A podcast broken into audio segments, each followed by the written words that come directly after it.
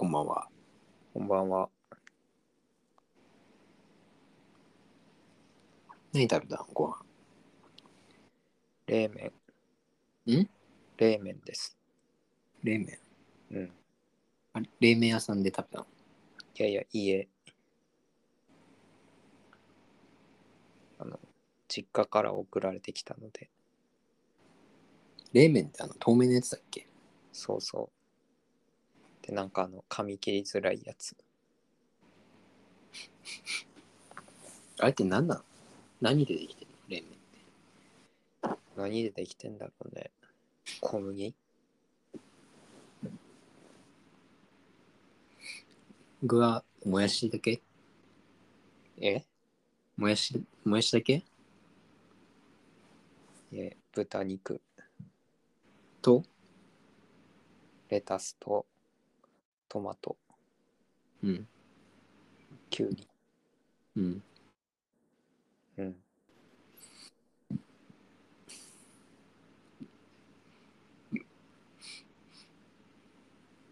これはね、もうね、結構早くね、帰ってきたからね、うん。スーパーの 20%, 20引きのうん刺身と、うんあと冷凍餃子、お、冷凍餃子。でビール飲んでうん。ハイボール今2杯冷凍餃子焼いたの？焼くつもりなかったんだけど買った時はね、うん。買った時はもうなんかもう気が大きくなってるからさうん。なんか冷凍冷凍コーナー回ってねうん。でなんかあのコロッケとかあるでしょあるね。コロッケとかあったからその時には餃子あるんじゃないかと思って買って食べようと思ったらうん。あの焼い焼くみたいな5分焼いてそこから弱火にしてみたいな書いてあってうん。羽根つ羽根付きこ餃子が油なしでできますみたいな書いてああってあ、あるね。でもなんかよくわかんなかったらとりあえずややってあの羽根付き餃子になんなかったけどまあなんか結構なんかドロドロになったなへえ。うんそれなんか水入れなくてもいいですよみたいなやつ。あそうそうああ。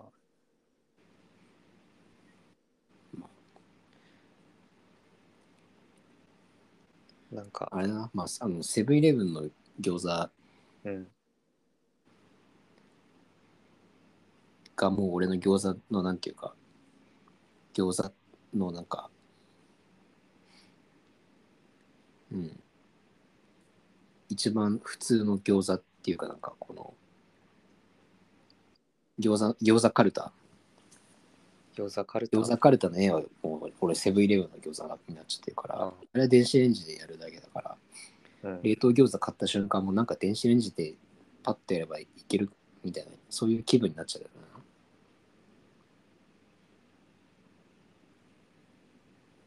冷凍食品って結構電子レンジでできるやつも多いもんね。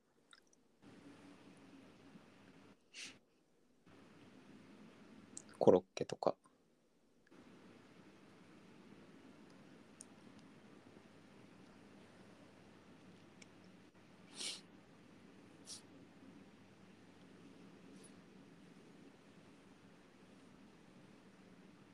最近うん。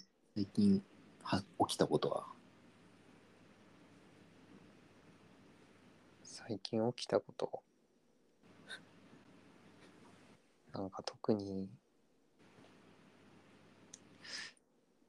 まあ、これといってさ、いつも通りあんまなんもないけどさ、なんか、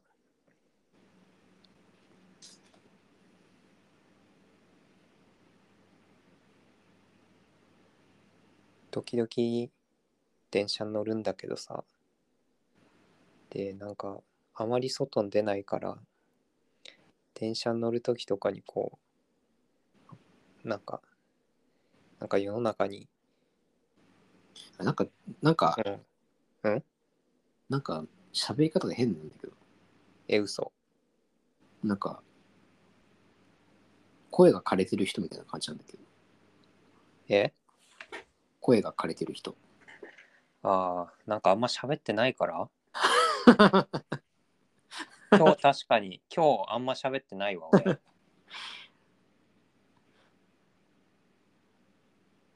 今日、ほぼ喋ってないわ。なんか、うん。なんか、喉、なんかわかんないけど、喉、喉の、なんか7割ぐらいを、なんか塞がれてる人みたいな感じがするんだけ今日っていうか、うん昨日からほぼ喋ってない。ど。なんでよ。え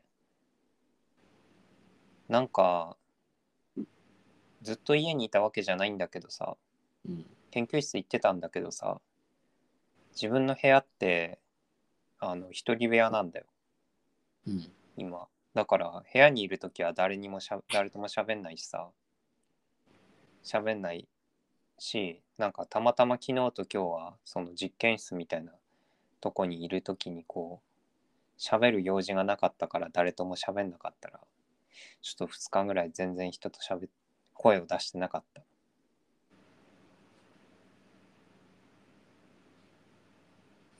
インスタライブとかやればいいんじゃない？インスタライブ？のうん。誰に向かって インスタライブすればいいんだよ。独り言、うん。ツイキャスとか。うん。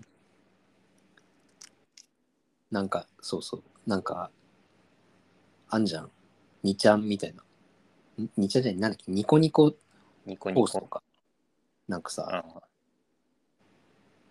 ニコニコホース、なんか自分はうあんま映さないんだけど、うん。なんか手元のなんか、酒だけ映して、えなんかその、なんだろうな。なんか食べた惣菜の殻に、なんかそのタバコの吸い殻がなんかすごい溢れそうになってるみたいなのところが手元だけ映ってて、ー、うん。なんか管を巻いてるみたいな。え、それイメージ。ニコニコ。俺あんま見たことないんだよね。うん、俺もないよ。うん。よくさ、でも TBS ラジオとかでさ、うん。なんかやってるよね。配信の。ふわっちだっけ？あ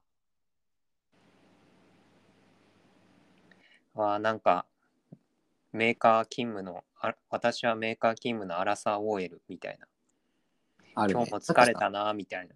なんかさ、あの、なんだっけ、あのー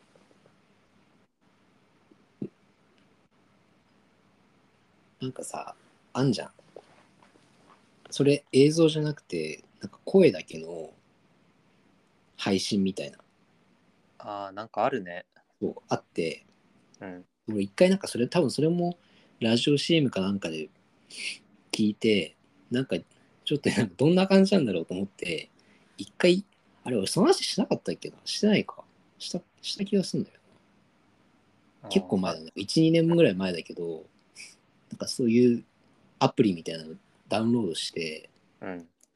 なんか開いてみたんだけど、うんそうするとね、結構、俺がやったやつだけかもしれないけど、いわゆる、まあ、あの、なんか30個ぐらい、例えばちゃんあの今生放送やってますみたいなのがあって、で、基本的にどれも、なんか、見てる人、30人いたらめっちゃ多い方みたいな。うんだからもう大体10人前後みたいな感じなんだよ。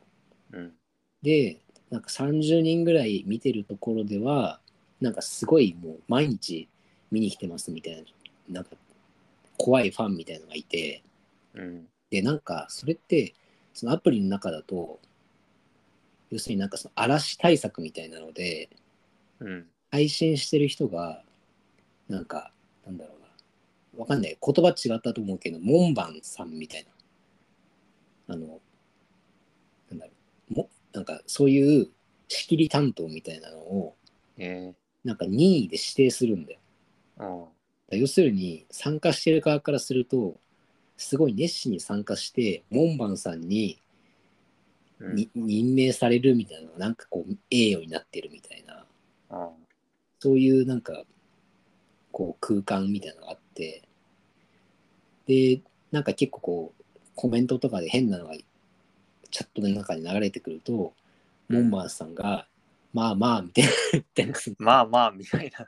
そういやそんなになんか過激に「おいお前」とかいう感じじゃない。なんかえそう。なんか絵文字絵文字みたいなさ。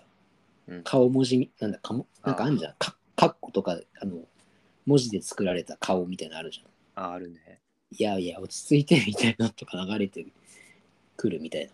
え。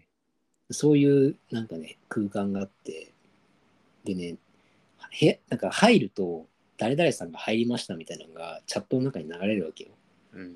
そうすると、なんか、よあやっぱ、なんか、ああいう会話に対して、なんかさ、喋り方とかがさ、なんかさ、おいおい、なんなんだよね、なんでるんだよ、みたいなさ、なんか、なんか要するに、あの、なんだっけ、あの、エイト、エイトって言ったじゃん、なんだっけ。あの、え？ー、歌、歌手？あ、そう。うんなんだっけ？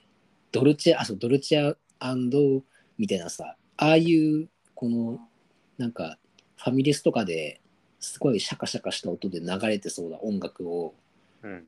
自分の部屋で喋りながら、なんか流して、それをたまになんか口ずさみながら、なんか、あの、入ってきた人にのからの質問に、にえー今日、今日はなんかバイトした後に、なんかどん、なんか、何々行ったら何々みたいな、そうすごいもうどうでもいい、その人の一日みたいなことをこう話すみたいなさ、うん。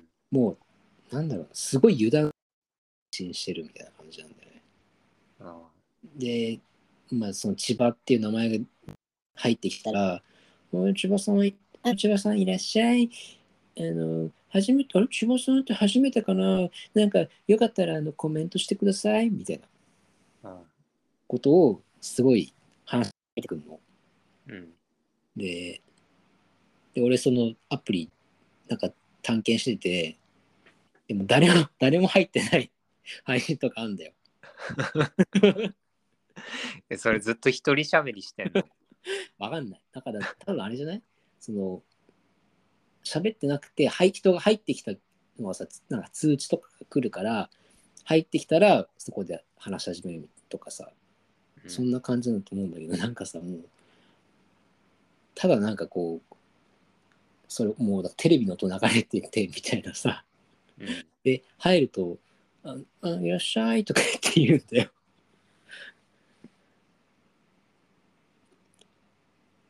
何の話だっけ？なんか俺それだ今思い出したのなんなんでなんだっけ？なんかあ配信だから一番だから千葉もそれやればいいんじゃないかって話だ。ああ。それみんなあれなの？うん。なんか男女比的な？配信してる人の男女比的なのはさ結構半々なの？ああ、どうなんだろうね。全体としては分かんないけど、うん例えば、いやその俺の画面に出てくる人のバランスもどういうふうな仕組みになってるか分かんないところあるあると思うけど、うん。男もいたよ。えでもなんかもうそれはいいわゆるなんかこう声優、多分そうだ、声優目指してる人みたいなのが結構多分多くて、あなんかすごい、なんかゲームのな、ゲームの中の、なんか、学園ゲームの中の男役みたいなさ、あうん。そういう喋り方をめっちゃしてくるやつとか、えなんかもうアニメの中の、なんか、なんだし、なんだろうな。もう、キャンキャンキャン声の、みたいなのをすごい過剰に自分でえ自分自己演演出しながら喋ってるみたいな感じなああうん。まあ、どうなんだろうね。まあああいうなんかああいう世界ってさなんかわかんない めちゃくちゃ偏見だけどうんなんか全員なんか心病んでそうじゃん。なんか聞いてる人たち、やってる人も含めてさ、なんか、なんか東横みたいな感じ。え？東横。東横、東横線？うん。なんか結構それまとえてる気がするけど、東横感あるんだよね。東横行ったことないけど。東横線？あれ？自分東横って知らない東横知らない。のあ知らないんだ。うん。なんだよ、そしたら伝わんないじゃん。あの、カタカナの東、東横ってあの、歌舞伎町のさ、うん。あの、ああ東横キッズとかいう。東横キッズね。うん。聞いたことあるわ。なんか、あああいう、ああいったタイプのなんかその結束感っていうか、なんかい、ああいったタイプの、のつながり感がすごいあるんだよね。ああ。いやまあなんかこ個人個人がどうこうって話じゃなくてなんかその全体としての雰囲気としてそういうなんかこう、うん。空気感がある。えー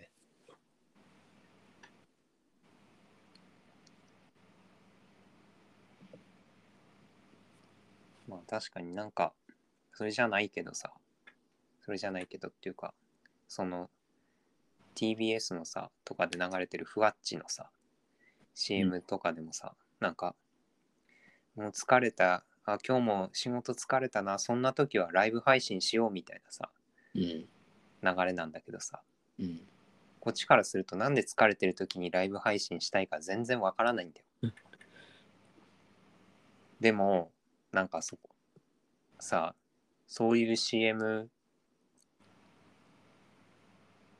それなりに考えてさなんかわかんないけどさ作ってるとしたらさなんかそれであなんかそういうじなんかそれに共感する人もなんかいるのかなっていう。いるんじゃない？なんか、な、なんで、なんだろうね。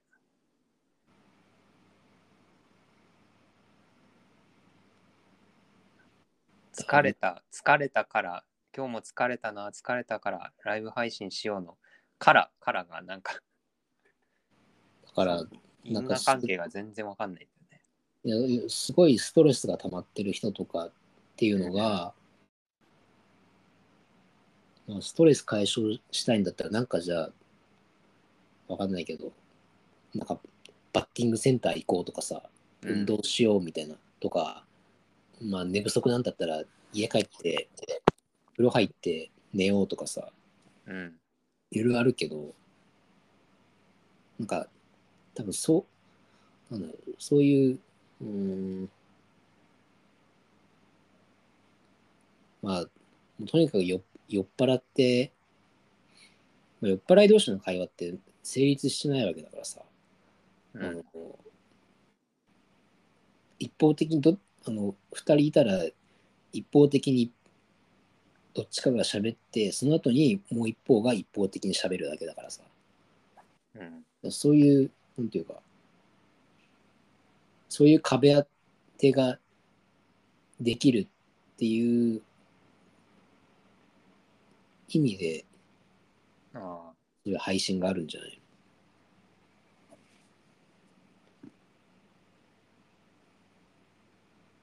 話すってことに意味があるのか。うんうん。いや、そうなんだよね。だからね、俺、あのー、4月からちょっと、あの、は、なんだ、部部署っつうか、なんかそういうのは変わって、うん。一緒に働いてる人もちょっと変わったんだけど、なんかその中の女の人で、俺の2個上ぐらいかな。2個上ぐらいの人なんだけど、なんか、すげえなんか、愚痴みたいなさ、いわゆる愚痴みたいなの、をなんか定期的に、なんかそういう局面になると、なんか飲み、飲みに行くとか、なんかちょっと雑談する雰囲気になったりとかさ、うん。そういう瞬間にすごい勢いでそういう愚痴みたいなのを言ったりすんだよ。うんで、あー愚痴をはい愚痴入ってすっきりしたとかって俺全く分かんないんだけどあのいそういうふうに言葉にすることで何も変わら何も変わらないから俺のこの感覚的には全然愚痴を吐くっていうの意味がよく分かんないんだけどうんなんか愚痴を吐くっていうことで何かが進歩す進歩するっていうか根本根本的な話では全くないと思うんだけど愚痴を吐くっていうことをとても大切にしている考え人たちっていうのがいたあのいるってことなんだよね。うん。いや、でもなんか自分もさ、なんか、愚痴かどうかわかんないけど、なんか、うん、人に話してすっきりする時あるよ。なんか、それはなんか、うん、どっちかっていうと話してるうちに相手に伝わるようにこう話そうとしてる間になんか整理されてなんかすっきりするっていう感じなのかもしんないけど。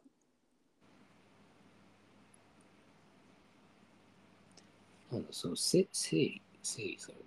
整理されるっていうかなんか一回距離が離れる人に話す話すとなんかその物事と自分の間の距離がなんか自分の中でただずっと考えてる時よりも距離ができる気がしてそうするとなんかその例えば嫌なことがあったとしたらそこの間にこう距離を取ってある程度客観的に人に話してる間は見れるからなんかそうすると気持ちが落ち着いたりとかする時はあるけどね。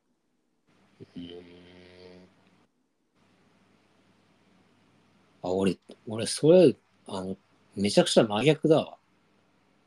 真逆？うん。俺、なんかす、わかんないけど、愚痴っていうか、それなんか、こう、もん、悶々とするとか、なんかこう、こう、なんか、こう、スストレスになるよようなこととかって、人に、人に言うとか、なんだろうな。要するに俺はさ、そういうストレス、要するになんか解決可能なことっていうかさ、自分のことによって解消できるんだったらもう俺はそうすそれをするわけだよ。でも、そういう、なんていうか、愚痴になるような、なんか自分の力でどうにもできないこととかさ、うんもうこう受け入れざるを得ないこととかさ、そういうことだったりするわけじゃん。うんでそういうことを、だから俺あれだな、その表面、人に話したりとかするってことは、それがまあ表面化するわけじゃん。その自分の不満っていうことが。うんだから俺はその、そういう意味で言うと、その表面化することもなんかしないっていうか、そこにあるその不満を自分の中で殺す。殺せんの？殺すよ。殺したら殺すってなかったことにするみたいなことないや、なかったことにするっていうよりも、なんていうか自分、うん。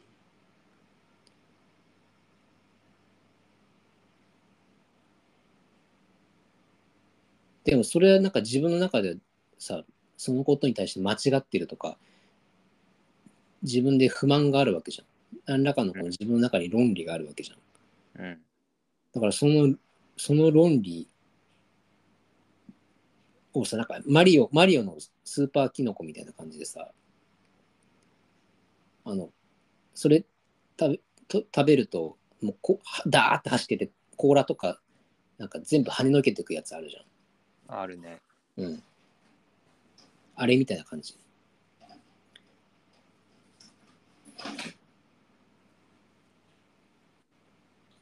うん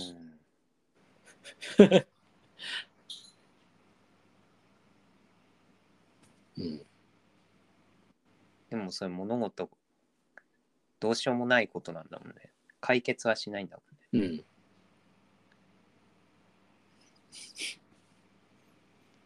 で、その問題に対してぶつかっていくってこと？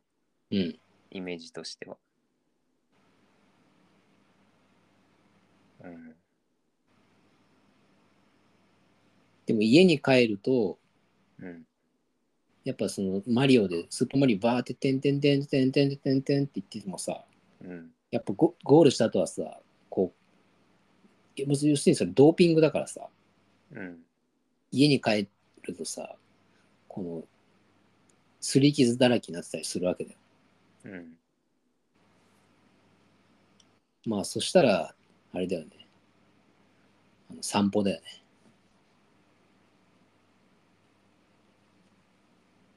うん。だ戦いってことだよ、要するに。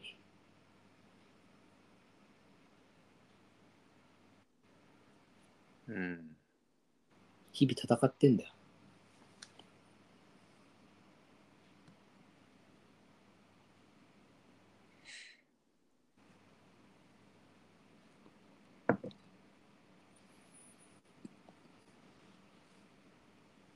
殺せない人は、まあでもそれはその人なりの戦い方ってこと？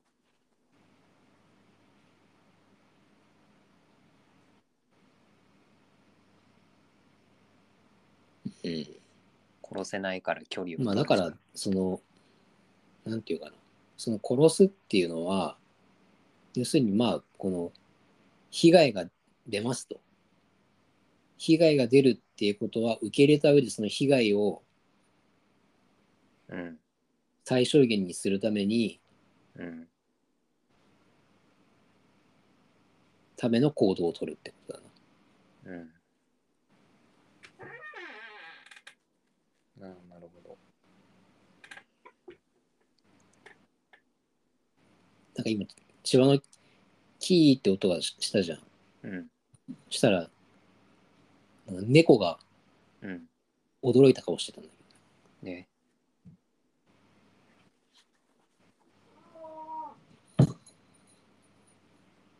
聞かない音なんか普段。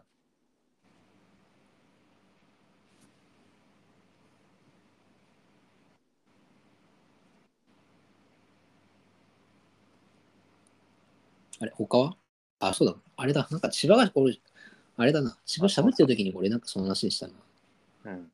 いいよ。なんかさ、うん。いやまあ大した話じゃないんだけどさ、うん。なんかテピカジェルってあるじゃん。うん。あの手の消毒？うん。あれをなんか、カバンにさ、からこう、ストラップみたいな感じでぶら下げてるさ、うん。なんか、おばさんがいたんだけどさ、うん。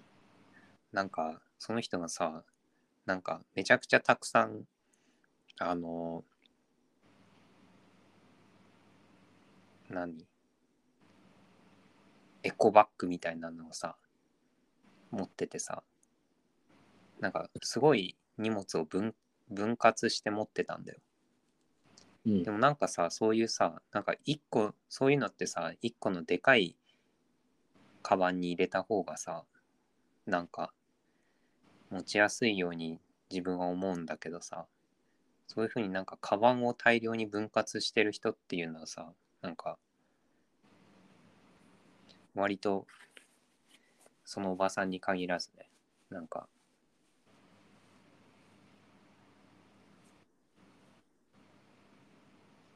結構見るよなと思って。でなんかそのテピカジェルをカバンにぶら下げてるっていうのとその何個もそうカバンを分割して持ってるっていうことがさなんか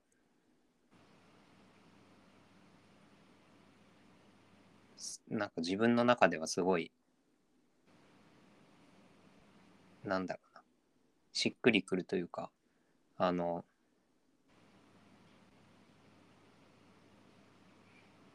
テピカジェルをカバンにぶら下げるっていう行為とカバンを分割して持つっていう行為がなんか同じところからなんか来てそうな感じがするんだけどまあでもなんかどこから来てるかわかんないんだけど。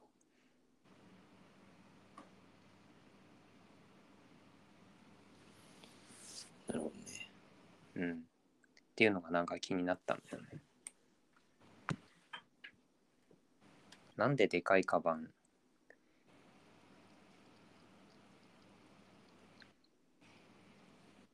だからまあ、その、うん、一つにまとめた方がいいとか、そういう、そういう世界で生きてないんだよ、もう。その先で生きてるってことだよね。うん。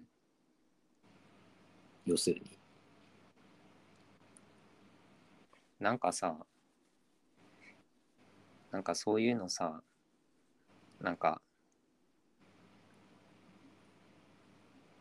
ち、なんかでっかい入れ、カバンで一つにまとめた方がさ、あの、持ちやすいじゃんとかさ、そういうさ、のいつも思うんだけどさ、なんか、り、そういう時になんかさ、あなんか自分って理屈でしか物事を考えられないんだなってなんか思うんだよね。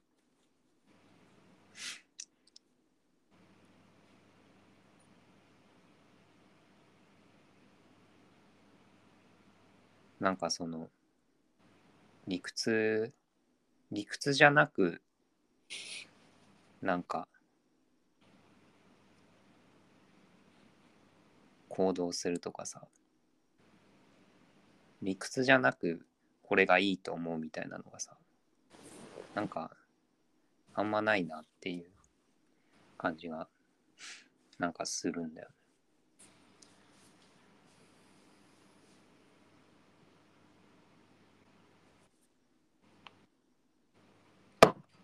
ちょっとトイレ。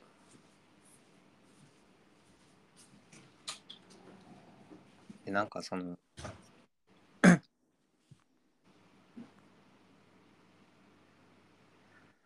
うん。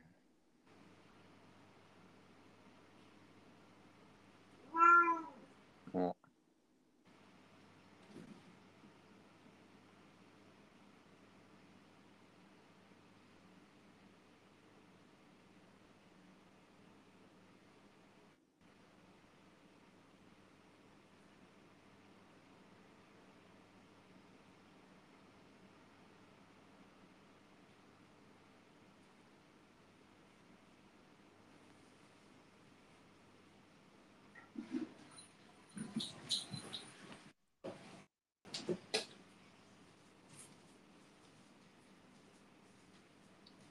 かあのうん。星野源のね、うん。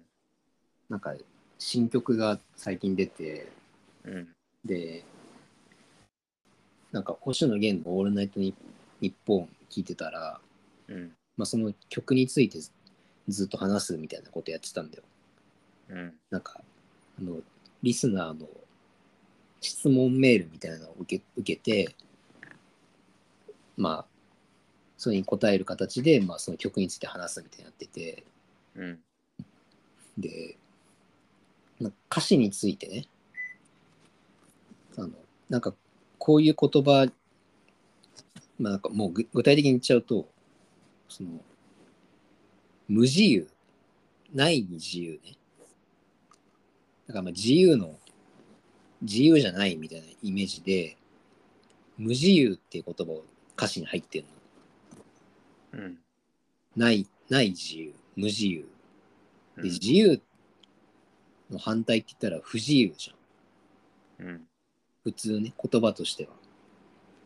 で、そのリスナーの質問で、普通、まあ、不自由っていう言葉が、まあ、普通思い浮かぶんですけど、なんで無自由なんですかっていう質問が来てて、それに答えてたんだけど、うんなんかもう単純に不自由って言葉なんか違うなって思ったみたいな。まあ違うなっていうのはその不自由って言葉が嫌いとかっていうよりも多分その曲のイメージとかそれから自分が考えてることみたいないろんなところで今なんか違うなって感感覚的に思ったみたいな話だと思うんだけどうんなんかその違うなみたいな直感的にね直感的にっていうか、うんまあ、直感的になの。反射的に違うなって思うことって結構あるわけじゃん。うん。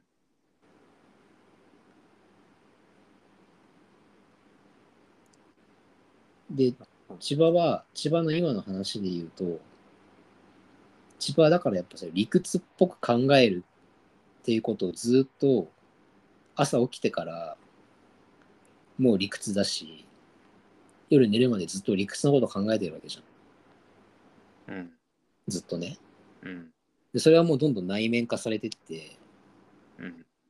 理屈的に、その千葉の理屈におかしいものっていうのは、そのもうずっと理屈、理屈の工場です。理屈、理屈仕分仕分けやってるわけじゃん。うん。これまでずっと。だから、その仕分けの工場に何か来た時に理屈の合わないものは、あだ違うってすぐ判断するみたいなさ。なんか違うなって。ふうに、直感的に、反射的にそう思う。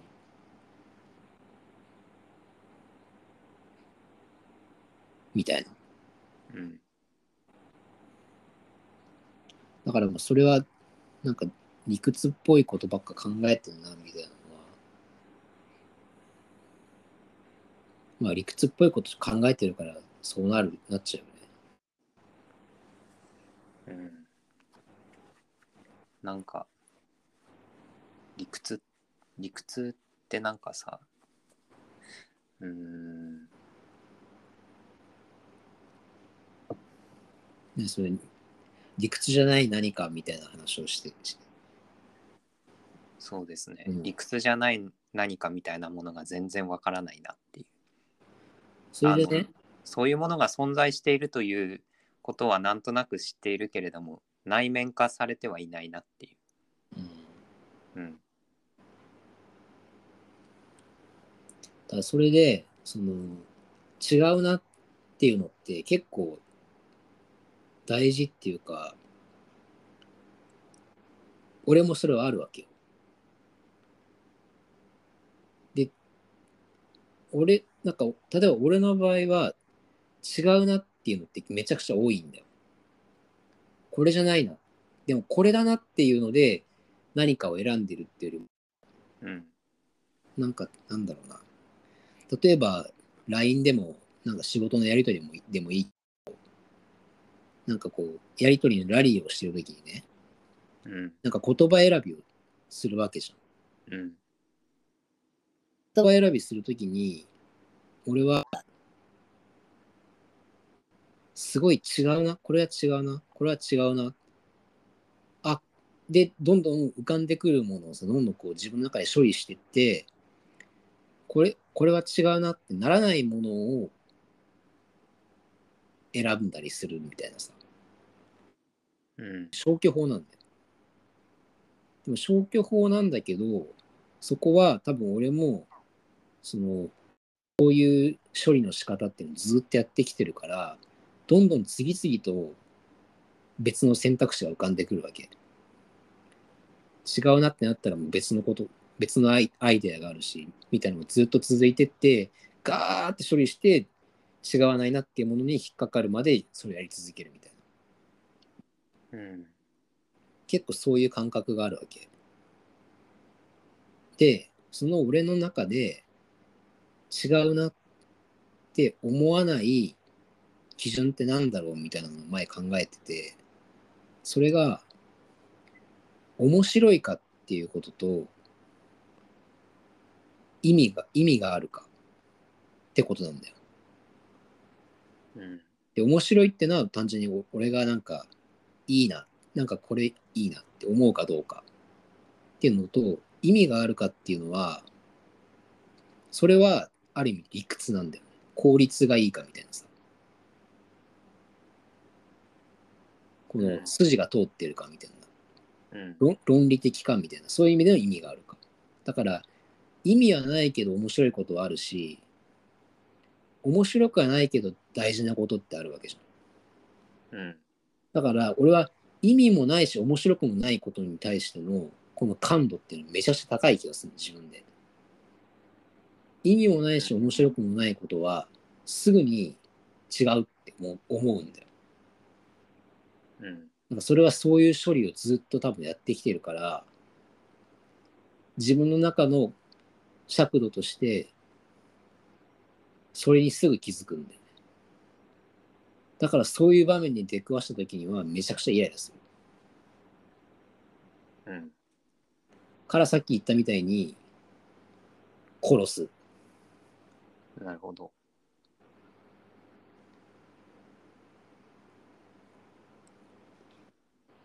だからそういう、なんていうか、うん。やっぱ慣れてることって早いんだよ。うん。慣れてることってめちゃくちゃ習熟す習熟するからさ、うん。一番のその、なんか理屈でしか考えられてないんだなって自分で思ってることっていうのは、いちいちなんかこうゼロから理屈で考えてるっていうよりも、頭の中で瞬時になんかその千葉の言う理屈にかなうかどうかみたいなのを結構瞬時に判断してるみたいな。うん。だからそう考えると、なんかもっと直感的な話な気がするんだよね。そのテピカジェルの話もさ。うん。なんかこの、ひえーたたくさんのバッグ持ってるのは、これは一つにした方がいいのに、なんかそんな風に自分が思ってしまうのは、なんかたくさん持つより一つの方が、なんか持ちやすいし、運運びやすいし、し管理もしやすいみたいな、そういう合理的な理由から自分はそう思うのにみたいな、そういうさ、こう、だこう順序があって考えてるっていうよりも、なんかもっと直感的な、うん。なんかこう、印象なな感じがするんだよね。あそういうのは後付けで考えてる。うん、そうそう。うんだから、その、わかんないけど、言うと、そのテピカジェルのうんおばちゃんは、そういう荷物が1個かな5個かみたいな話っていうのは、もう、優先度が高くない議論なのかもしれないわけだよね。うん。うん。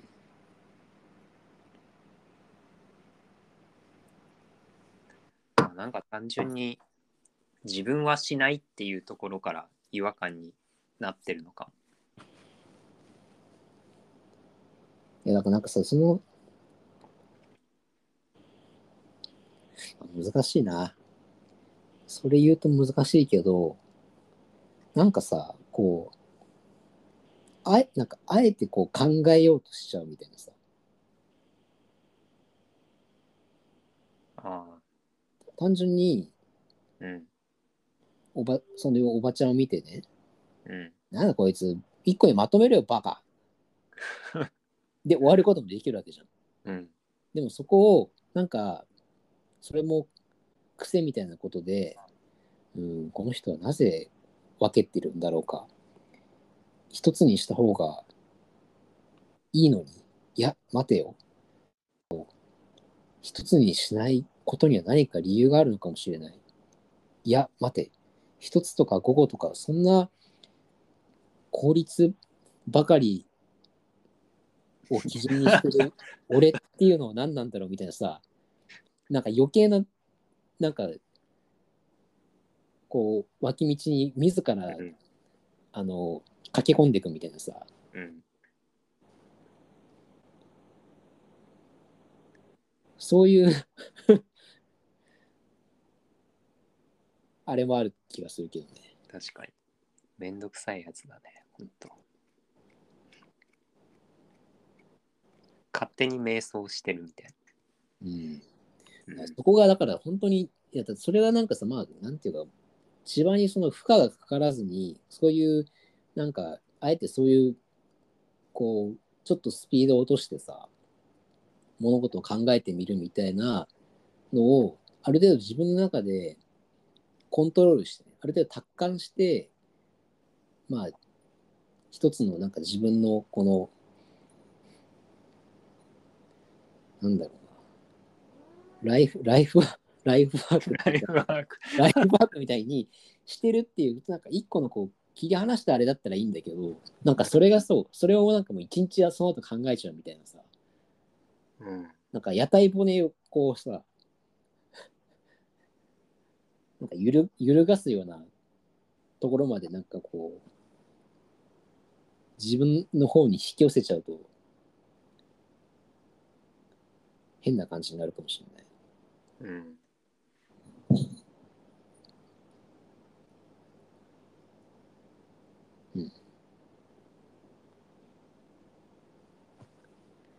でもそれはあれだな。俺がこうやってこのポッドキャストで千葉に普段思うことををカツアゲしすぎてるからから あなんか思えっていうさ脅迫観念がさー え？ああ。なるほど。あるのかもしれないな。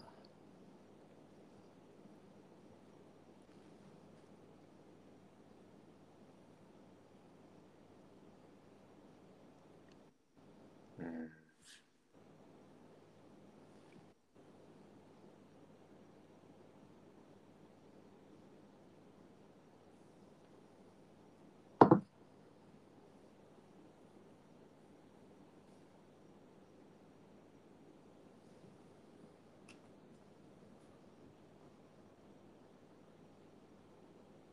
まあ昔からこんな感じだけどね、多分。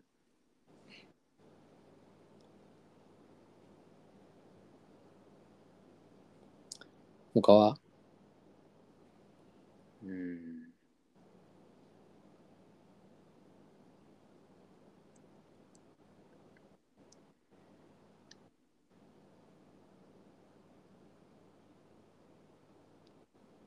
なんか、この前さ、はい。帰省した時にさ、親から聞いたことなんだけどさ、なんか、親の同級生になんかすごい顔がこう綺麗で、で、なんか将来は看護師、看護師になって、その病気の人とかを助けたいみたいに言ってて、なんかその、うん。まあ顔も可愛かったから、なんか時代を感じるけどさ、なんて言われてたっつって何々のナイチンゲールみたいにさ、言われてる人がいたらしいんだけど、で、なんか顔も可愛いし、喋りも立つから、なんかこうクラスの中心人物みたいな。でも、なんか、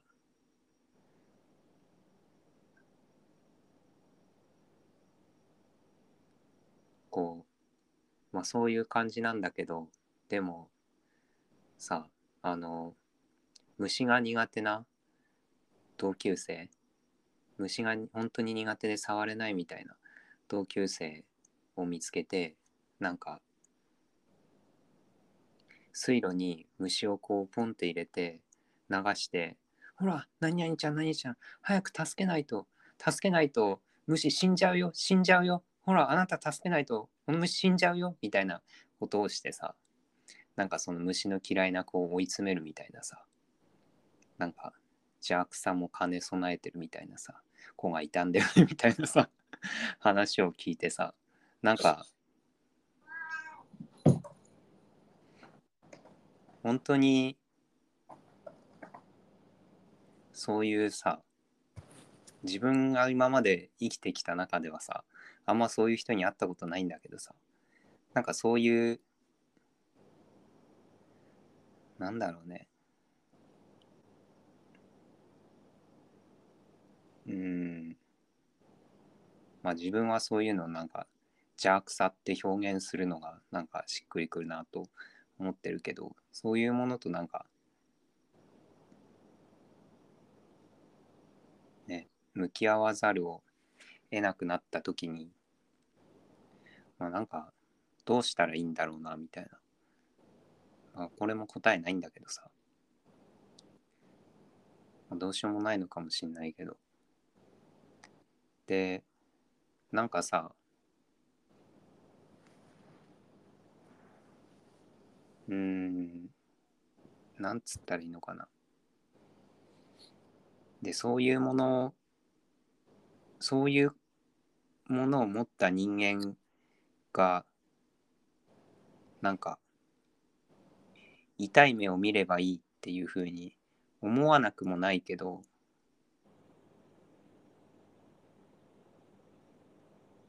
なんだろうね。なんか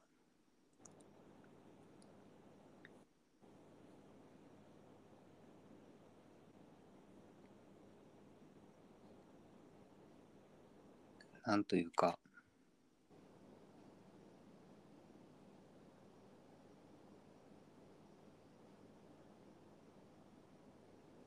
うん。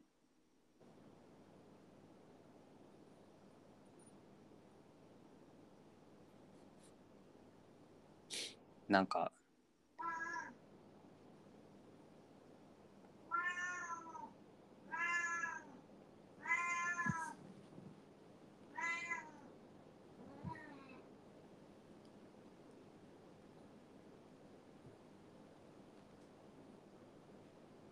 ね完全懲悪的なのもなんか違うっていうかなんか。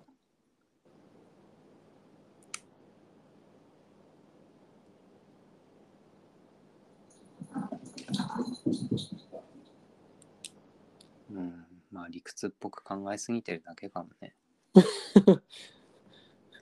いやなんかそれ聞いてる時にさなんかなんかすげえムカつくからなんか痛い目に見え合えばいいなって聞きながら思ったけどなんかそれと同時になんかその何日か前にさなんかあのたまたまあれ見てたあのあちこちオードリー見ててその時になんかウエストランド出ててさなんか井口が世の中にはいい人か悪い人しか最近の世の中にはいい人しか悪い人しかなんかいなくなっていないことになってるみたいな話をもうなんかしてたんだよね。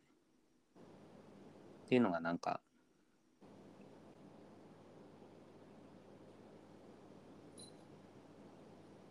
うん心に残ってたのかもしれない。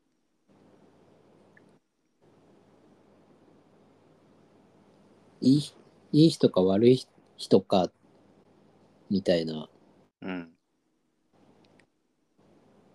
極端な分け分け方になるみたいなこと。うん。いい人、まあそうだね。褒めるべきいい人か、叩くべき悪い人かしかいないっていう。うんまあ誇張してだいぶ言ってるだろうけど。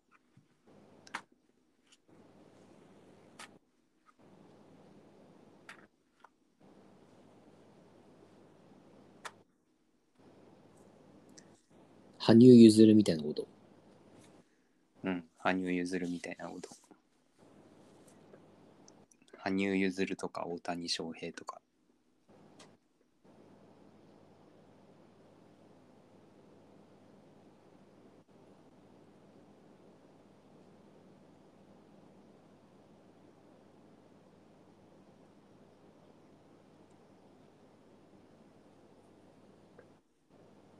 かあれなんじゃない？なんかその、うん。だから、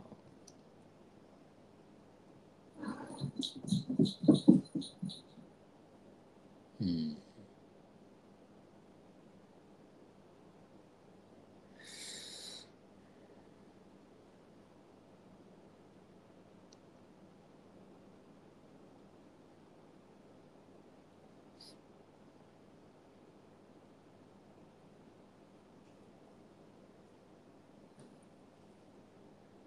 最近の世の中、最近の世の中には、うん、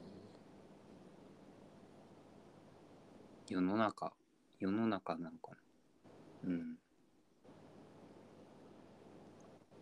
世の中っていうか、世の中って言ってた気がするけどな。ヤフコメ、ヤフコメみたいなことか。うん、かも。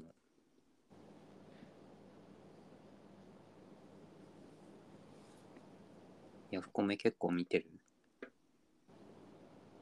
ヤフコメ見てるよ。ヤフコメあんま見てないな。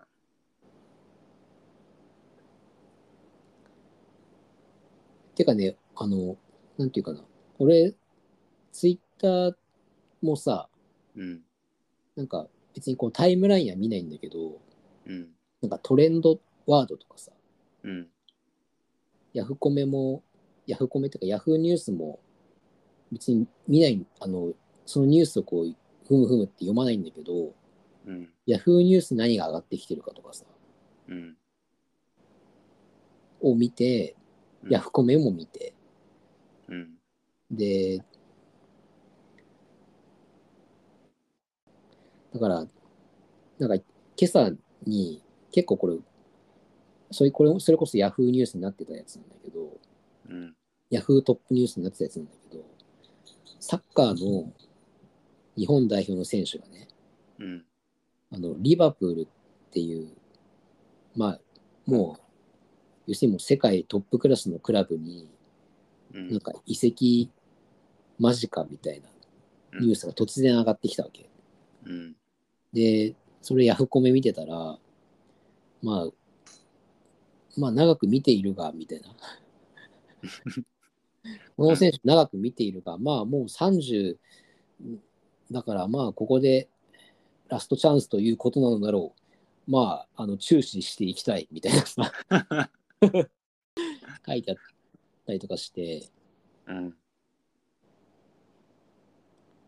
要するに、なん、あの、これ、ちょっと俺の最近の問題意識にあの引き寄せすぎかもしれないけど、要するにもう、なんか、全員が全員にとって、こう、正しいことっていうかさ、それこそ善悪もそうだよ。うん、なんか、ある出来事とか、ある人でもいいけど、あることに対して、どうそれを見るかみたいなのが、もう一つしか正解がない。うん、そういう、この、ヤフコメ的な雰囲気。うん、で、その、案の定、そのヤフコメに対しても批判が、批判っていうかさ、リプライみたいなのがつくわけだよ。うん、なんか、いや、30って言ってもまだ、なんか、こ何々選手とか何々選手とか、こういう選手も活躍しているがみたいな。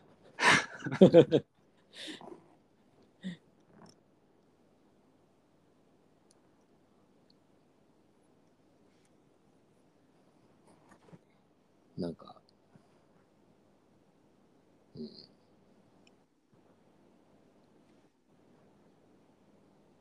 うん、うん。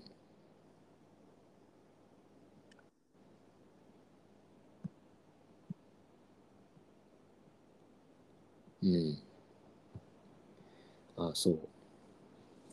それで、まあちょっとあの、ディズニープラスっていうさ、ああ、あ、違うな。あのえ、もっと元から話すと、うん、あのその、あれ、プレイボーイかな？週刊プレイボーイ雑誌ね。うん、あれで工藤官九郎が連、なんかまあ、連載、連載じゃない、なんだろう。コラムコーナーみたいなの持ってんだよ。うん、でもなんかに、みたいな、なんかもう雑談みたいなさ、めちゃくちゃ油断したこと書いてんだけど、うん、その中で、まあその、そのディズニープラスで、季節のない街っていうのを配信が始まりますみたいな、すごいなんか気合入って、すごい宣伝してんのよ、毎週のように。うん、で、俺もそれ読んで、なんか、なんかまあやっぱ、こう、期するものがあるんだろうなと思って、うん。俺はその工藤館好きだからさ、うん。見たんだよね。うん。で、うん。まあ、まあ、一番見見たらいいと思うけど、うん。うん。なんか俺がね、その工藤館の好きなところっていうのは、やっぱり、なんていうかな。まあ、ちょっと季節のない ないもしか離れんだけど、うん。11人もいるっていうドラマがあって、ああ、途中まで見た。もう、あの、広末が出てるやつね。うん。で、あれで、まあ、あれ、要するになんかさ、すごい大家族の話でさ、すっごい子供がたくさんいて、小学生から、うん、高校生ぐらいまで、あ、小学生、うん小学生から高校生、あ、赤ん坊、あ、幼稚園生ぐらいまでいいのか。幼稚園生ぐらいから高校生ぐらいまで、なんか、まあ、8人とか、なんか、子供がいてさ、その子供、人それぞれの、なんか、なんだろう、恋愛話もそうだし、なんか、あの、小学生の、なんだ、なんだろうな。なんか、部活の話とかさ、うん。いろいろ回回のごとに第3話は4条の話とか、なんかそういうふうに話進んでって、で、あの、野球部の中学生かな？中学生のねいじめ、いじめられてる子の話があるんだよ。そこまで千葉見たかわかんないけどさ、うん。いじめ、いじめられててね、その中の兄弟の一人がいじめられてて、同じ部活かなんかの人にね、うん。なんかパシリでなんかお金も払わされてとかさ、もう暴力みたいなこともされてみたいな。で、そいつは、なんか、いやなんかすごい、あの、あいつら、すごいもうあいつらほんと、そんなんか買ってこいとか言うんだよなとかさ、本当あいつらどうしようもないなとかさ、うん。なんか明らかにおかしい状況なんだけど、なんかこう、なんか、なんかよくわかんないけど、こう、なんか肯定してる感じがあるんだよね。その、俺、俺がなんかどうしようもないからさ、みたいなとかさ、なんか、なんかこう、肯定してるんだよ。肯定してるっていうか、なんか、いいんだ、いいんだ、みたいなさ、うん。ふうなこと言うわけ。で、その状況って、なんかあのドラマ、まあ結構何年か前だからあれ、今とはちょっとあれかもしれないけど、そんないじめなんて、そんなの言語道断ですみたいなさ、やってる側が、え傷害罪ですか？なとかヤフコメの人が言うわけじゃん。うん。これは傷害罪で訴えられますね、みたいなさ。うん。これはいじめという範囲ではありません。これは暴行罪です、みたいなさ。うん。でもなんかく、あのね、その工藤、工藤館のドラマで俺の受け取り方でもあれなんだけど、なんかその主題、主題は、そのいじめられてる、その少年のね、なんか名前なんだっけ、六郎とかそんな話なんだけど、さうんさ三郎とか、よ、よ、よ、よつこみたいな感じの名前じゃん、あれ。うん。六郎か忘れたけど、六郎、六郎の弱さななんだよ。主題は。いじめられてる。うん。で、お前の弱さが原因なんじゃないかみたいなことままで言うんだよな、あのドラマの中で。うん。で、なんか俺はそれを見て、なんかそれは別になんかやっぱ絶対的な正しさとかさ、なんかさ、みたいなもんなんて、ない、ないっていうか、そういうことじゃなくて、やっぱりみんなそれぞれが一生懸命に考えて、やっぱく工藤館はそう思ったっていうか、そう考えたわけだよ。うん。そう考えて、そういうセリフだったりとかを書いてるわけじゃん。うん。で、僕はこう思いました。僕はもう一生懸命すごいずっと家でこう、うーんってもう2、3週間ずっといろいろ悩んで考えたん、考えて、こういうふうにしましたっていう話じゃん。うん。なんだよ。と俺は思うんだよ。でもなんかそうならないみたいなさ。なんかそれは全然正しくないですみたいなさ。うん。それは暴行罪ですみたいな。いやそれも別にいいんだけど、でもみんなそれはそれぞれみんな考えて、いろいろか思って、自分なりに考えて、でももしかしたら2年後にはまた考え、いろんな経験して、経験して変わるかもしれないとかさ、うん。それ、それがみんなでこう、いこうみんながこう頑張って生きてるってことじゃんみたいなさ。うん。俺はなんか最近それをすごい思うんだよね。うん。うん。あれ、あれ見た？千葉、あの、湯を沸かすような熱い愛はい愛みたいなやつ。みたいな。見たうん。あれもすごいじゃん。うん。あれもいじめられててさ、娘がさ。ああ。で、なんかあれ確か結果的に、その制服なんか盗まれたかなんだよね。制服盗まれたか、隠されたかなんかで、うん。で、あの子が、あの、教室の中でさ、服脱いで、下着になって、制服返してください、みたいな。うん。覚えてる？うん。で、あれってめちゃくちゃなんか、俺、あの、あのシーンっていうか、ああいう、なんていうかな、あの映画を、俺は好きなんだけど、うん。そういう観点からね、すごい好きなんだけど、めちゃくちゃ批判されてるっていうかさ、そうだね。いう、あれ、作品でもあるんだよね。でもそれもそれでなんか、なんかいいと思うんだけど、やっぱそういう、やっぱみんなこう、だってみんな言ってたらなんだけど、でも結局そういうことなんだよね。だからその暴行罪がとか、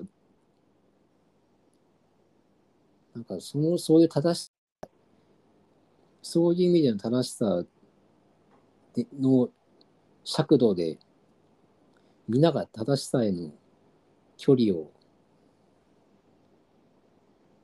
測り続けてるみたいなのって、何なんだみたいなさ。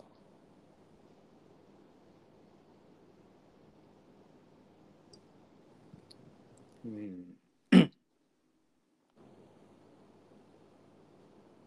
うん。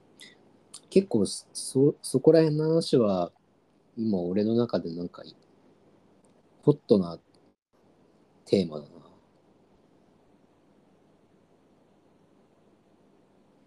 うん、うん。うん。だから、うん。なんか、例えば、八百屋、や街で八百屋やっててね、うん。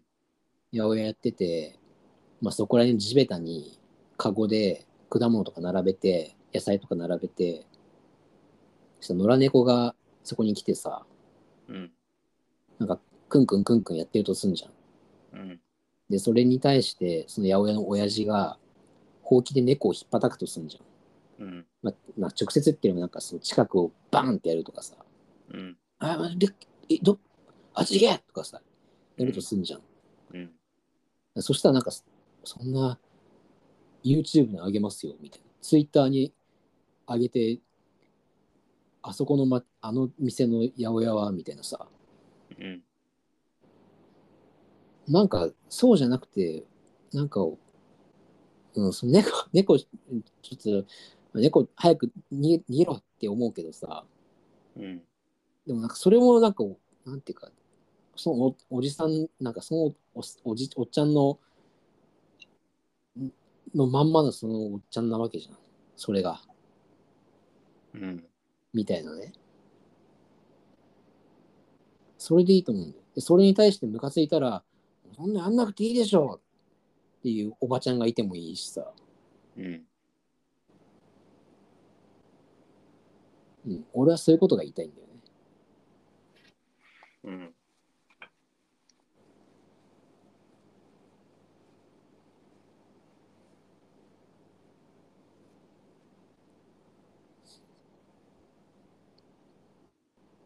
なんかあれなのかな？なんか、うん。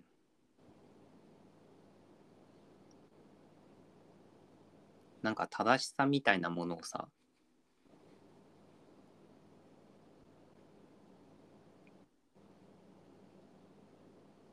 なんか手段になってるというかさ。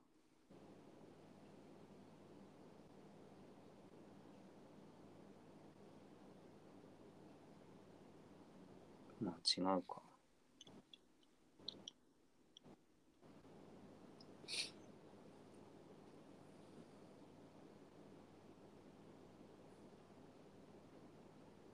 なんか自分が正しいって自分がまともだってなんか思いたいのかな。みんながみんな、まあ、主語でかいけど。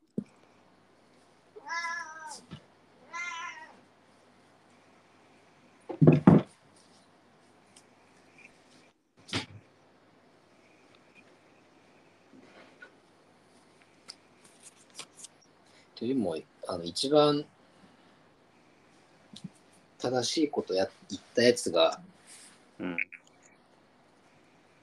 勝ちみたいなフィールドがそこら中にあるってことなんじゃない？うん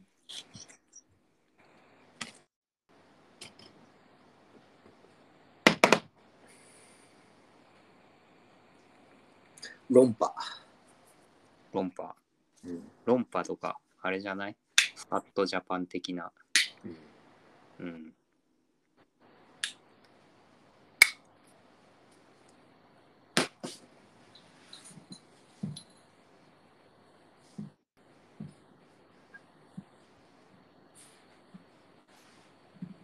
論破王。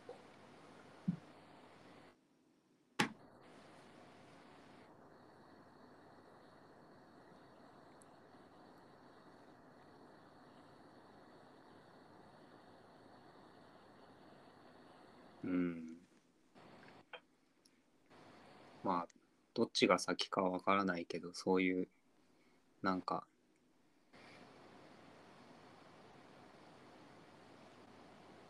不安もあるかもしれないよね。た叩かれる側に回るかもしれないっていう。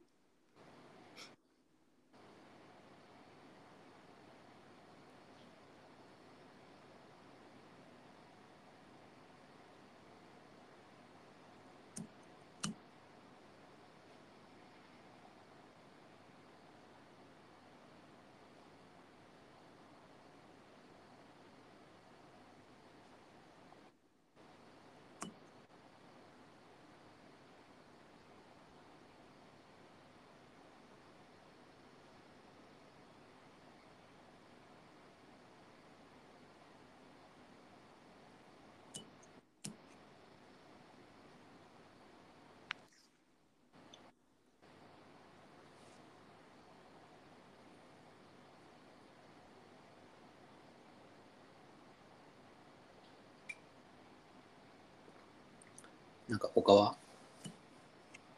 他。うん。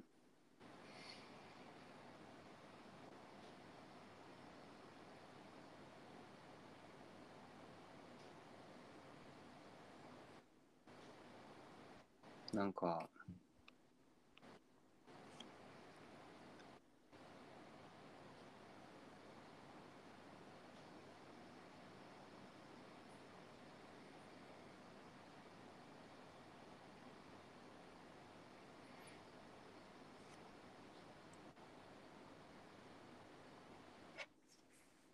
電車の車内広告でさ、まあ電車の話多いんだけどさ、何でその電車乗るの？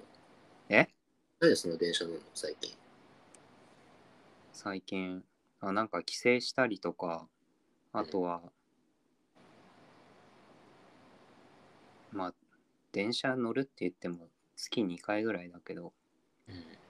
あの研究の関係で外の研究所とかに行ったりする機会がなんかあるからそれで電車に乗ることがまあ大学院生の時に比べたら多いんだよ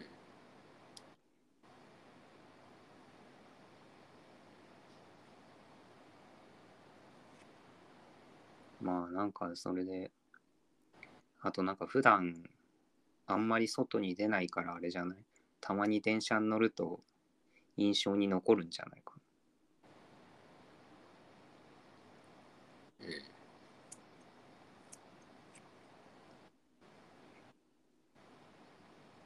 まあそれでなんか教習所のなんか社内広告みたいなのが出ててでなんかそれがなんか車の標識に吹き出しをつけるコンテストをしていますみたいな。なんか広告で。でその例としてさあのスリランカの標識が挙げられててでそれに吹き出しがつあのついてたんだけどその標識っていうのがさなんか親子の像の標識ででなんかその吹き出しはそのでその標識のとこにこう吹き出しがついてて玉乗りのオーディションはあっちっていうなんか吹き出しがついてたんだよ。でなんかそれ見てさなんか自分はその吹き出しがなんかなんだろうね。なんかまあムカついたんだよね。でムカついたっていうかうんうん。でなんかなんなんか嫌だなって思って。でそれがまあなんでなのかなっていうのをさまあ考えてるとなんかその玉乗りのオーディションはあっちってそのなんかすごい人間に引き寄せたようなさ感じがしてさなんかその人間中心っぽい感じが多分なんかムカついたんだと思うんだけど。でなんかそういう感じってさそのどっかこうなんだろうな。たまにこううん人と話したりとかしてる時にさなんか生き物の話とかしててこういう環境にいたからこういう生き物は例えばすごい乾燥した環境にいたからこの生き物は乾燥へのこう体制を獲得してきたんだみたいな話みたいなのをさしてる人が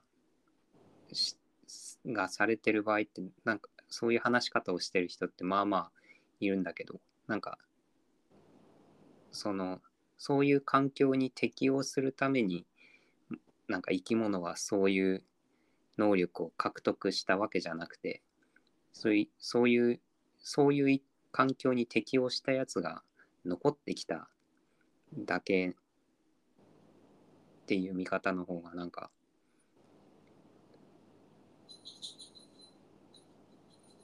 そういう見見方の方がなんかまあなんか生物生物学っていうか学術的には正しいんだけどまあその正しい正しくないっていうところも置いといところは置いといてなんかそういう、まあ、人間だから人間を中心にしてさ自分に引き寄せてなんか似たような感じで他のものに対しても考えるっていうのはなんか、まあ、当たり前っぽいんだけど当たり前といえば当たり前なのかもしんないけどなんかその人間中心主義みたいなものへのなんか反発っていうのがあるんじゃないあるような気がしていてでなんかそれってなんかうーんなんかどこから来てんのかなって思った時になんかそれはなんかなんか自分はなんかまともだと思いたいみたいな気持ちから来てんじゃないかなっていうふうになんか思っててなんかそのうんなんかそういう気持ちが自分の中にあるんだろうなっていうのまあなんかその教習所教習所の社内広告からまあなんか発見したっていう話なんだけど。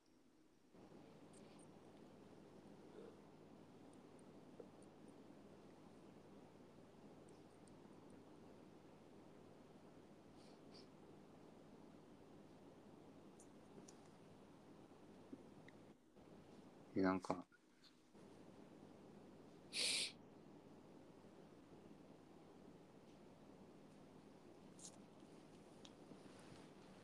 自分の中にあるっていうのはまあなんかあるそういう気持ちがあるのかもしれないっていうのはなんか結構前にあの広告見て思ってたんだけどなんかさっき話しててまあなんか自分だけじゃなくてまあなんかいろんな人の中に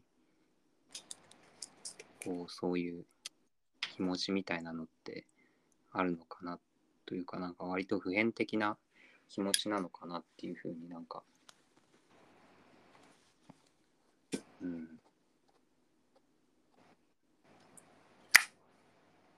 思いました。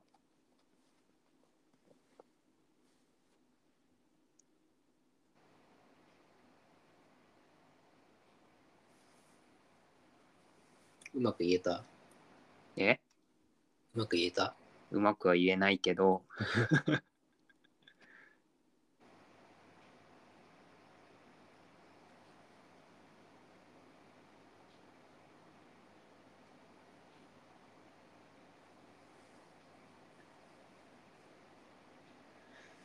なんだろうな。なんか俺今日うん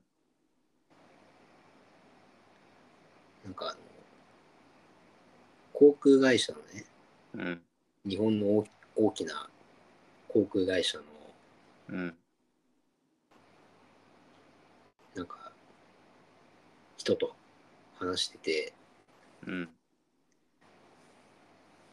でその人もいなんかい役員みたいな人なんだけどうん。役員みたいな人とあともう一人なんかもう合計なんか 5, 5人ぐらい。なんかその人その人と会いに会いに行ったらその人だけと話すのかなと思ったらなんか他にもなんか4人ぐらいいて、うん。まあ、俺は用事があってまあ行ってるわけだよね。うん。たいことがあって言ってるわけなんだけど、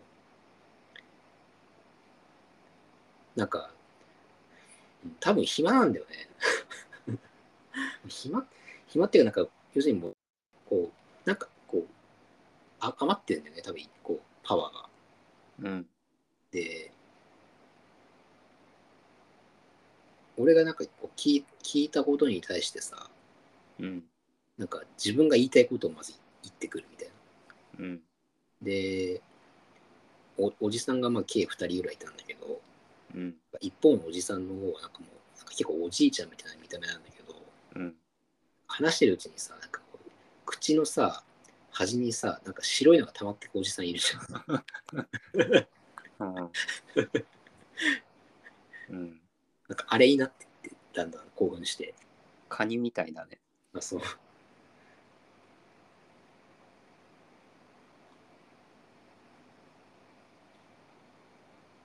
これ、なんか千葉、最近のなんか千葉のさ、うんまあ、俺のこのカツアゲも大きな原因なんだと思うんだけどさ、え内省的すぎるって。俺はね、うん。千葉にもっとその口の端にうん。白いの食べながら喋ってほしいんだよ。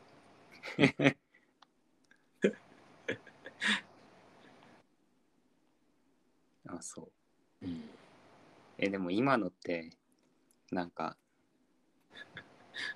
白いのを食べながらカニみたいにして喋ってるような話なんじゃないの？どうなのかな？なんか結構千葉からなんか離れてる気がするんだよえ？な。ね、い要するに今、なんか千葉はさ、まあ、まあ、たまに乗る電車でね、うん。まあ、芝はまあ開いてるわけだよ。電車に乗ったなと思って、周りをこう、いろいろチラチラ見たりとかさ、うん。いろんな、なんか何かこう、いろいろ見たりとかして、芝は開いてる状態で、うん。そこに、まあ、それなりのエネルギーのいろんな情報とかさ、ドーンとそのまま開いた状態にぶつかってくるわけじゃん。うん。で、そのぶつかって、ドーンって、がっぷり四つになって、で、ふーってなった、なって、その日の夜考えたことみたいなさ、うん。な感じがするんだよね。うん。そうじゃなくて、そのがっぷり四つになった瞬間のことを、やっぱり口の端にさ、白いの食べて、うん。やっぱそこが言ってもき、まあ、どうなんだろうな。そこがやっぱ大事だよね。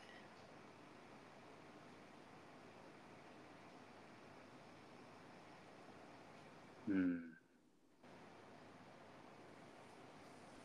だから俺はそのおじさんと話しててさ、うん。まあ用事がもともとあったんだけど、まああの、要するにあのなんかそういうおじさんに限って、その仕事みたいなこととかさ、めっちゃ好きでやってたりするんだよ。うん。熱量が半端ないみたいな。うん。自分のもう本当に思ってることとかさ、すごい、とにかく言ってくるみたいなさ。うん。だからもういいやと思って、そのおじさんと、あの、ネットフリックスのうん。タンクチュアリああ。相撲のやつを最近見たんだけどさ、うん。次ずっとその話してて、うん。タンクチュアリの話。うん。で楽しかったんだけど、うん。だから、うん。だからさっきのその、人それぞれのこの、まあ人それぞれの正しさみたいな話だけど、まあ、そこのこうなんか、まあ、難しいわな。俺もなんか直感みたいなこう直感的な話とかあんまり自分の中でも、うん、うん。まあでも、なんか俺の一番の好きな、俺の一番の好きな話はさ、やっぱり俺のはその現場の話なんだよね、やっぱり。家に帰った考えた話っていうよりも、うん。やっぱあの、千葉がバナナ食べてたらさ、ああ。くだください、ちょっと一口くださいみたいに言われてさ、うん。でバナナの一口の言い方が分かんなくて全部あげた話とかさ、うん。あったじゃん。うん。あ俺あれのとかすごい好きなんだよ。ああ。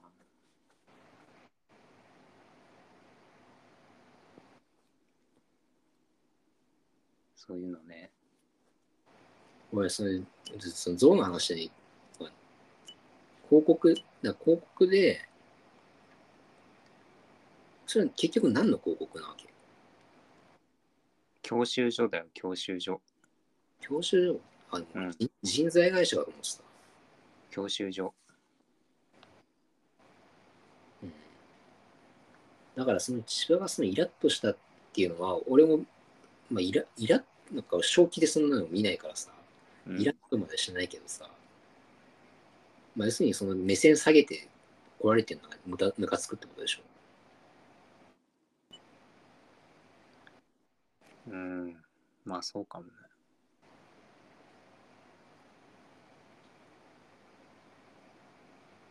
だ要するに、うん、なんだろうな。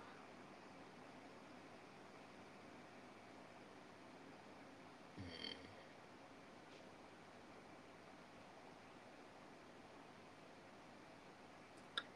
だからお兄ちゃんなんだから頑張ろうねみたいなさ。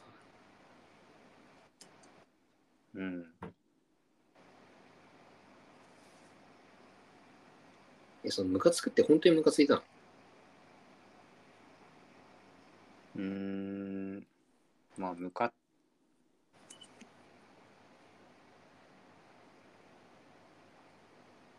ムカついたっていうよりはなんか、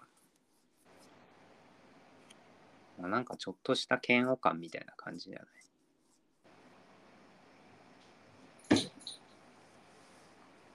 でもなんかそれがあれだ、ムカつきに言ってんでしょ。え？なんかムカついてやろうと思ってんでしょ。朝その当たり屋みたいな。朝起きて、うん。目ざ目覚めて、うん、よし、なんかムカつくものねえかなって。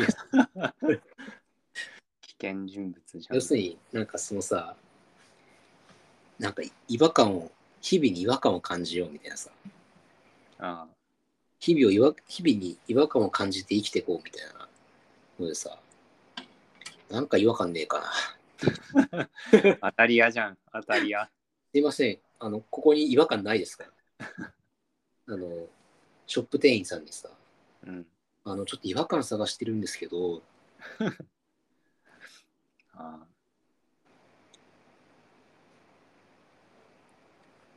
まあ、大事だけどね。エッセイ書くの恥ずかしいっていう話、この前確かさ、うん。プレキンナイトでしててさ、プレキン、プレキンナイプレトキンナイト。あ武田砂鉄か。そうそう。エッセイ書いてる時ってさ、え、あれ、明日、明日のカレッジじゃなくなったの？そうそう、独立したの。あ、そうなんだ。そう。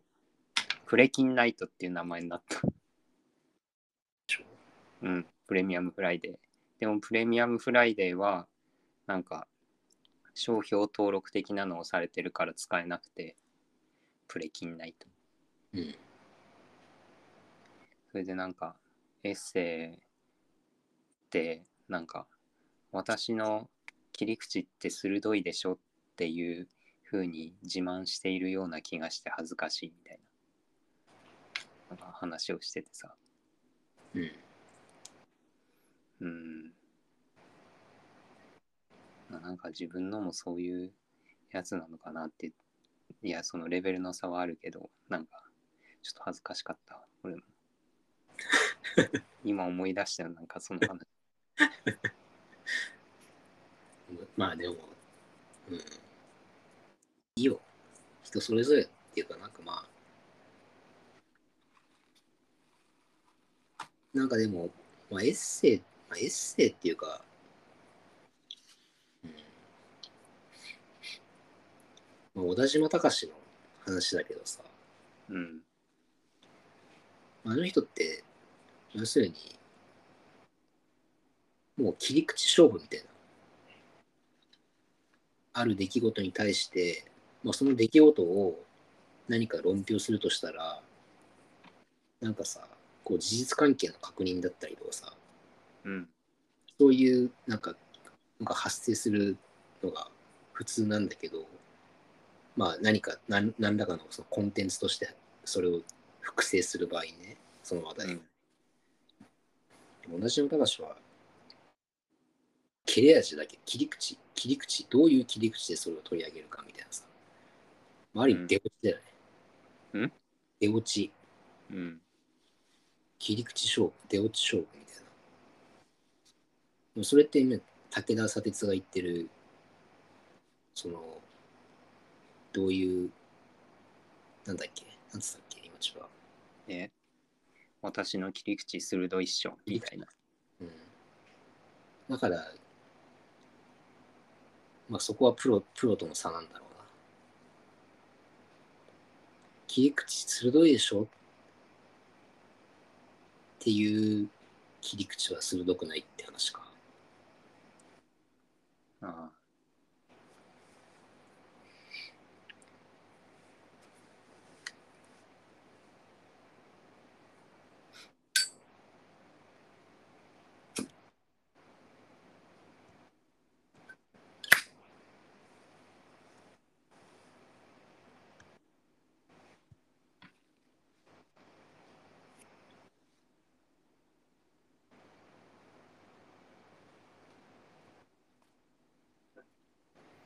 も多分それを武田砂鉄がそう言ってんのもさ、うん。絶対武田砂鉄も、なんか切り口のええかなっって思った過去があるからこそそういうことが言えるみたいうん。いつも思ってんじゃないのかな？思ってないのかな？砂鉄師なうん。あ切り口探してるかどうかってこと？入り口探してんじゃないのかな で、うんコラムとか書くのってさ、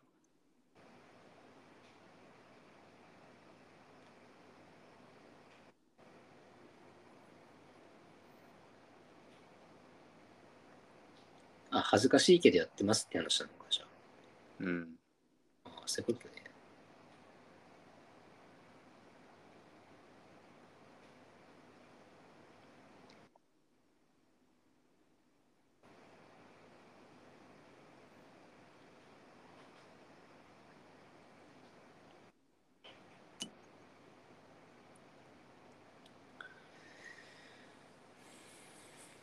まあ、そのとこか。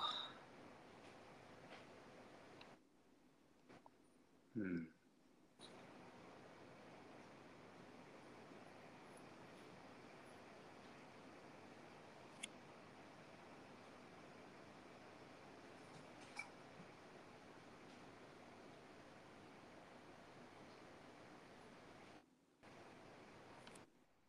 なんか他にある？いや、